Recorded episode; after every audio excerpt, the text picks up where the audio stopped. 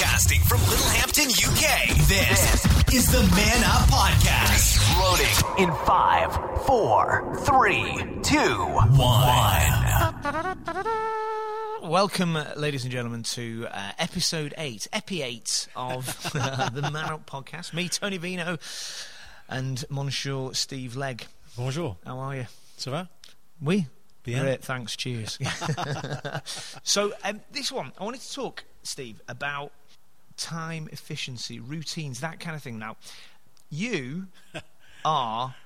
I've, I've said this many times before um, off air, but basically behind your back. But Keep you are clean. one of the most efficient and productive men I know. You know, you you travel around the country performing.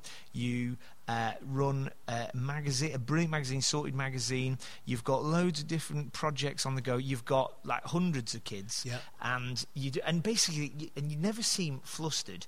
Uh, I mean, you are always on your iPhone. Yes. Uh, when, when you talk to Steve, you have to just realise that he'll be flicking away, getting rid of emails. so many emails. You just like hundreds of emails. All Let me come back to you. Let me just get rid of yeah, you're keeping going, and um, I, I basically look at the way you you know you you manage your time, and I go, yeah, there's there's really s- stuff to mine there. And so I wanted to go like, what's your like you know if someone was to say like if he had the Steve Legg, the three or four, four things that really help with productivity Yeah. and work and motivate that kind of thing. What would you? Well, I would say things? work smarter, not harder. Yeah, nice, Why work nine to five when you work five to nine? nice. You know? And and how do you work smarter then? What's some well, of those things? I that- think the early bird catches the worm. Really. So I am. I generally start at seven thirty every day. And that Monday means you're getting Friday. stuff before you start getting bombarded Do you with know what? For an hour and a phone, half, phone it's fantastic. So I tend to wake up six thirty, sort the kids out, take the dog across the road, Yeah, uh, feed the dog, drop the kids off at various train stations. brilliant. get back in Even front if of they the don't wanna computer. go even if they anywhere, don't wanna just go, like, get out You're out for the day. I've got to be efficient here. You spoil Saturday. it. You spoil it. Um, so seven thirty, I'm in front of my computer. So for an hour and a half, Wow. I've caught up with everything. So then that first hour and a half, you're sorry to go detailed on this, Yeah. but you're you're mainly sorting out like to do list or emails or Um, kind of catch I up do on my tasks. finances. So okay, I've- yeah. I've- you know, I used to work in a bank and I did accountancy. I hated accountancy. Yeah. It made no sense whatsoever. But I've got this online thing, and there's something about me. I take a perverse pleasure in balancing everything to the penny Do you know every what? day. That I I have something of that every every like whenever I get behind my computer, I like to log onto my online banking. I like Yeah. to look through my invoice list, who's paid, who's not paid, that sort of stuff. Satisfying. There's something satisfying about. Um, in in the chaos of what is a self-employed travelling minstrel lifestyle Yes. of knowing, right, I've got that, you know, I've got that kind of worked out, and it gives a level of of control, I think, Yeah. within a, the just wider chaos. reconciling stuff. It's Yeah, it's beautiful, innit? very satisfying. Oh, yeah. So I'm doing that. I've got this Bible in one year app on my phone, Oh, which I find really good. Um, so check so that, just out. runs in the background Just and reads the the, Bible for you. Yeah, nice. Yes, I haven't got to do anything. I've got to look at it. So it's right, done. so you're working, but also you're reading. You're Yeah. reading some scriptures. You, Reading some so scriptures. because that's an interesting one. The idea of because for me, so to cut across you, but there's, there's it sounds like two things you've got there that are, that are powerful. Because I think most people that I've met that are impressive, productive. Um, people that I'd, I'd want, I'd say, you know, there's something in that you want to emulate, or want something you, you know, that I'd, that I'd say people take note. Are they'll often have a routine, Yeah. but they'll also have a meditative practice. Oh, and it's okay. interesting that you seem to, yeah, you part of your I'm not very good at it, but I'm getting better. right, And I found this system on my phone Yeah. that is really that good. That works for you. So Yeah. it's on your phone and you have a read Yeah. While at, in your office, at your In the office, you've been in my office, tiny little Tiny office, thing, yeah. full of crazy props and speed cameras and puppets and bizarre It's- stuff. Yeah, it is bizarre, isn't it? It but is. there's a certain order to it that you, you've. Yeah, I know where everything is, Yeah, you know it is. Um, yeah, but no. So cracking on with the emails. Um, kids off to school. Normally, have breakfast with Becca, my wife. About nine, she works from home. so you've not eaten by this stage. You're boom. I never fancy breakfast. Wow. I could live without breakfast. straight yeah, um, yeah. So crack on. Ten thirty, take the dog out. We can generally do four Yeah. miles in an hour. Once again, I hate wasting time, So I'll listen to something. I'll listen to a podcast. Ah, lovely. Uh, whether it's someone preaching or a comedy podcast or Yeah. just something. I Lovely. just, I think it's really key. Make the most of time. Yeah. Time is precious. Yeah, it's Um, the it's the the only resource we have that is non-renewable. Yeah. Like everything else, you can you can kind of make up for Yep. it, but like time, it comes, it's gone, it's gone. So an hour. Um, apart from Wednesdays, Wednesdays badminton. We I know Nine thirty to eleven is I've been to badminton. your badminton. You've been to uh, the Christmas do. Wow, yeah, lovely buffet. They loved you. They, I, I Went love them. If well. I, I, I'm not a fan of badminton, but I You am played well. Did all right, I? You were getting better and better. I was um, younger than everybody by several decades. You brought the average age down big time. My lack of skill was made up for in just youthful enthusiasm, I think. But I tell you, Tony, here's something interesting with my day. Yeah. I knock off at four. oh, So interesting. I finish at four. I figure I start at seven thirty. Four o'clock. Sit down. Watch um, Tipping Point. Ben Shephard. You know I, love like it. my quizzes. Yeah, yeah, love his. But I've always got my phone with me as well, so I've got emails coming through. But I tend to turn off from four because I work a lot of evenings, and certainly Friday, Friday nights and Saturday nights. So that's so that's it. So you've got routine. So you are a man of routine, aren't you? Yeah, You've got oh, your thing very on your Wednesday. so. You've got your dog every day at Every half day, ten. yeah. Breakfast with your wife. Kids not d- drop them off. Yeah. Half seven. Then you've got your Bible app. See, that's that that is an interesting one. That. But Um, finishing at four, But finishing at four. if I can. Now, how do you organise? Like, because it's not just that's that's your routine and time and Yeah. finish at four. Good, that sounds great. How do you prioritise that? You know what I mean? Because it's not just how how you do, it, but it's like what do you do? Like, you know, you've got Well, you honest, run a if the phone goes, I will answer the phone Will you? at five o'clock or six o'clock or seven, eight, nine, ten. So I'm mean, more meaning, right? Because one of the things as well, I I've personally found about working smarter, not harder, is knowing what you're meant to be doing. Sure. So you know what I mean? Like, so for me, there's uh, uh, there's a big to-do list. And then there's also y- your in- inbox. Actually, your email inbox is one big to-do list, but it's not a to-do list you've created. Yeah. It's one that other people have created. And I actually find that for me, the tension uh, is making sure that my own to-do list has precedent over the email because of of replying to email there is no end. I'm sure that's in the scriptures, right? But somewhere, but basically you can be replying to emails all the time and responding to what other people want you to do and all these demands on on you know information they want or whatever. But I go for me. I need to, if I'm going to do a day's work, right, and work on something properly, I want to identify what that is in the morning, hmm. you know, and say, right, today it might be I want to write this article, I might want to um, edit up this podcast, whatever it is, that thing that as long as I get that done, and that's my priority. So you're not distracted by emails. yeah, yeah. Well, I, Which is the problem is when I'm in front of my computer, Yeah. I might be watching something else or writing. Yeah. And then it Ping, pings, ping, and the ping. top right corner, I see what it is. Yeah. It's very easy. Yeah. And I'm rubbish at this. I That's tend to jump when I see an email. No, that's it. I, I, I do. So what I've stopped doing, what I've do is my emails don't just come in. I've got to press send and receive, and they don't come in automatically because then I go right.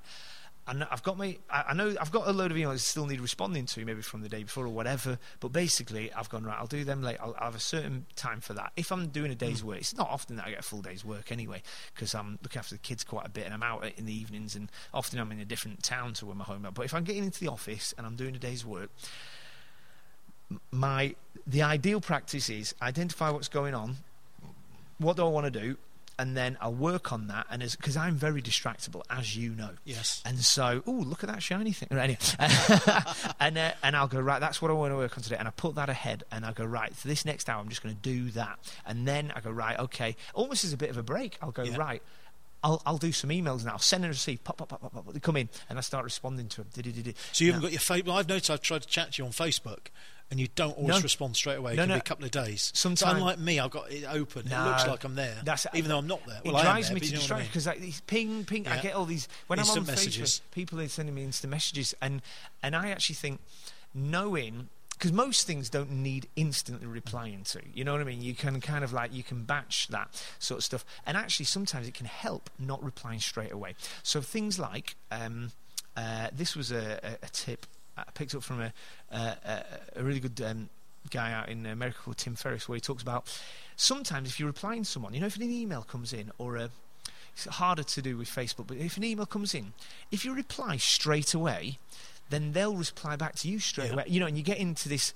like back and forth, and sometimes you go, I want to just slow this down a little Yeah. bit. So what I can do is, I, well, I use Microsoft Outlook, which isn't a great. I, I, I think it's brilliant, but some people besmirch it, the, the Mac users and all that, which I think you are, aren't Mm. you? But the um, the, the Mac has its own um, versions of this. But uh, when I reply, I can put a uh, date and time on it. So I go right. I'm replying to this now, so then I can Yeah. delete it from my inbox.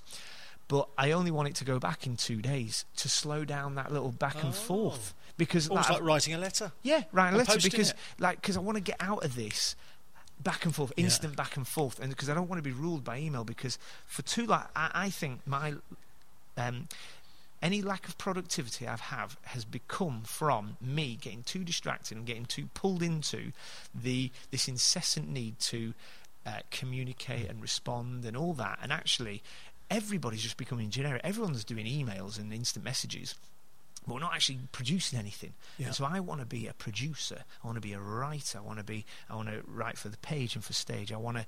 Um, uh, I want to curate good comedy shows. So I want to put great. You know, that's what I'm doing. You know, these are the projects I'm working on. Um, and and I want to spend time with my family. I want to do. So, you know, all sorts of different things I want to do. And so for me, it's pulling myself out of that that kind of draw. That kind of. Um, it's like a you know the you know tractor beam you know alien Yeah. tractor beam that just pulls you into that and so yeah Love it, Tony. love it The 60 Second Life Coach with Peter Horn. In April 2015, a 35 year old ultra marathon runner named Kevin Carr completed his run around the world. After he finished, he tweeted, Job done. He'd been running for over 621 days and over 16,300 miles. He entered the record books as the fastest man to run around the world and the first to do so without support. He pushed his supplies in a child's buggy. Now, if you're mad enough to consider undertaking something like this, or if you want to do any other difficult long term goal, you might want to read the excellent book, Achieve the Impossible by Professor Greg Whyte. Here are some insights from his book uh, about how you too can set about achieving your impossible goal. Number one, realize that you need to commit to some seriously hard work. Greg Whyte describes a helpful way of doing this. He uses the analogy of a personal bank account held at the Happy Bank. Hard work is the currency you invest there. Keep a note of those investments and maintain a log of your activities and your efforts. On those times when things are feeling a bit tough, reading that log can help you stay committed to your goal. It will provide tangible evidence of the work you've undertaken and the investment that you've made. Number two, make sure that the outcome that you want is realistic and achievable. When you do this, before you start any planning, it's helpful to answer three questions of destiny importance, time, and resources. Number one, is the challenge important to me? This is similar to a magic wand question that I use. Um, if I could wave a magic wand and give you this outcome now, would you take it? Some people hesitate when they answer this, which suggests that other ingredients need to be brought into the mix before you've got the correct recipe for success. Number two, do I have the time to commit to the planning, preparation, and delivery of this challenge? In our enthusiasm, we can sometimes bite off more than we can chew, so think carefully about what time you can realistically spare. Number three, do I have the resources to deliver success? If your resources are dependent on someone else, make sure you've got their buy in first. One of the most important psychological limitations to achieving a goal is our belief. Belief is not necessarily built in a day, and whilst our motivation may, may be at its peak at the start of a challenge, be aware that belief can build and grow over time as we work towards our goal, providing that we give the necessary attention to our planning and preparation. And as you diligently graft towards your goal, remember to celebrate your milestones and mini successes along the way. Jobs for the boys. So here we are in the salubrious surroundings of a Butlins chalet with my dear friend Andy Kind. Hello, Andy. Hello, brother. Now, this segment is called Jobs for the Boys. You've got an interesting job. Yeah. A job that I guess lots of people might aspire to. Tell us what you do. Yeah, I am a, a- stand up comedian and comedy writer, and I have been for 10 years. Ten years.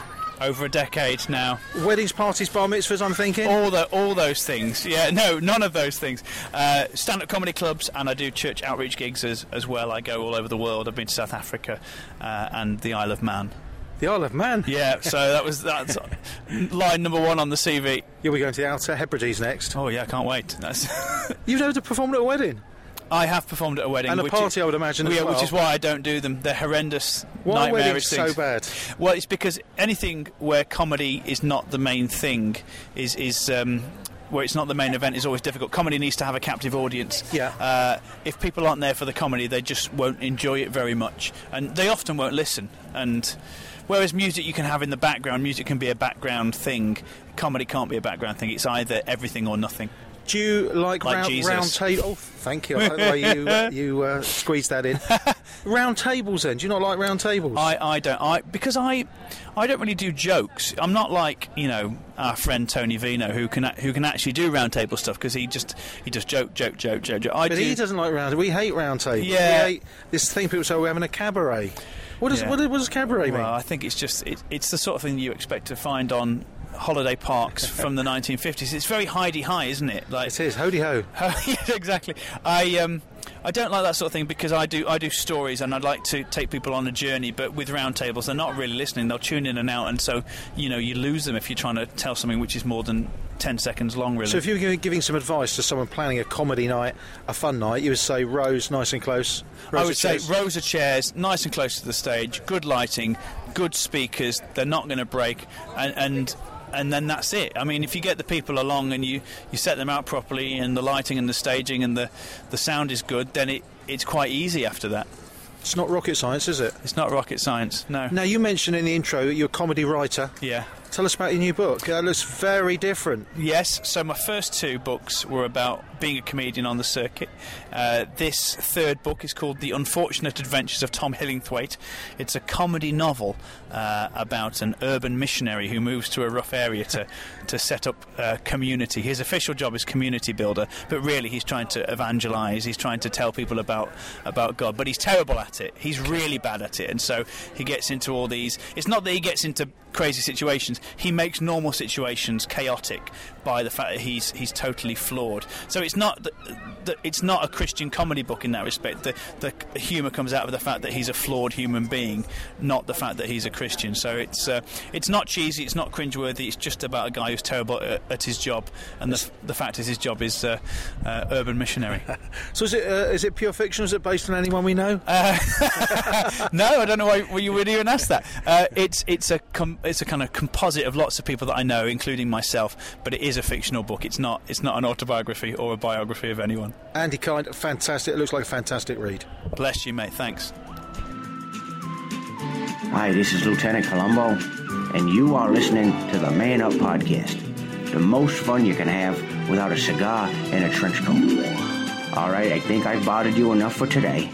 I'll let you go on and listen. Oh, oh, and just one more thing. Enjoy the show. Now, Tony, we get as a magazine lots of fascinating research, press releases coming Yeah. through, um, and I had something.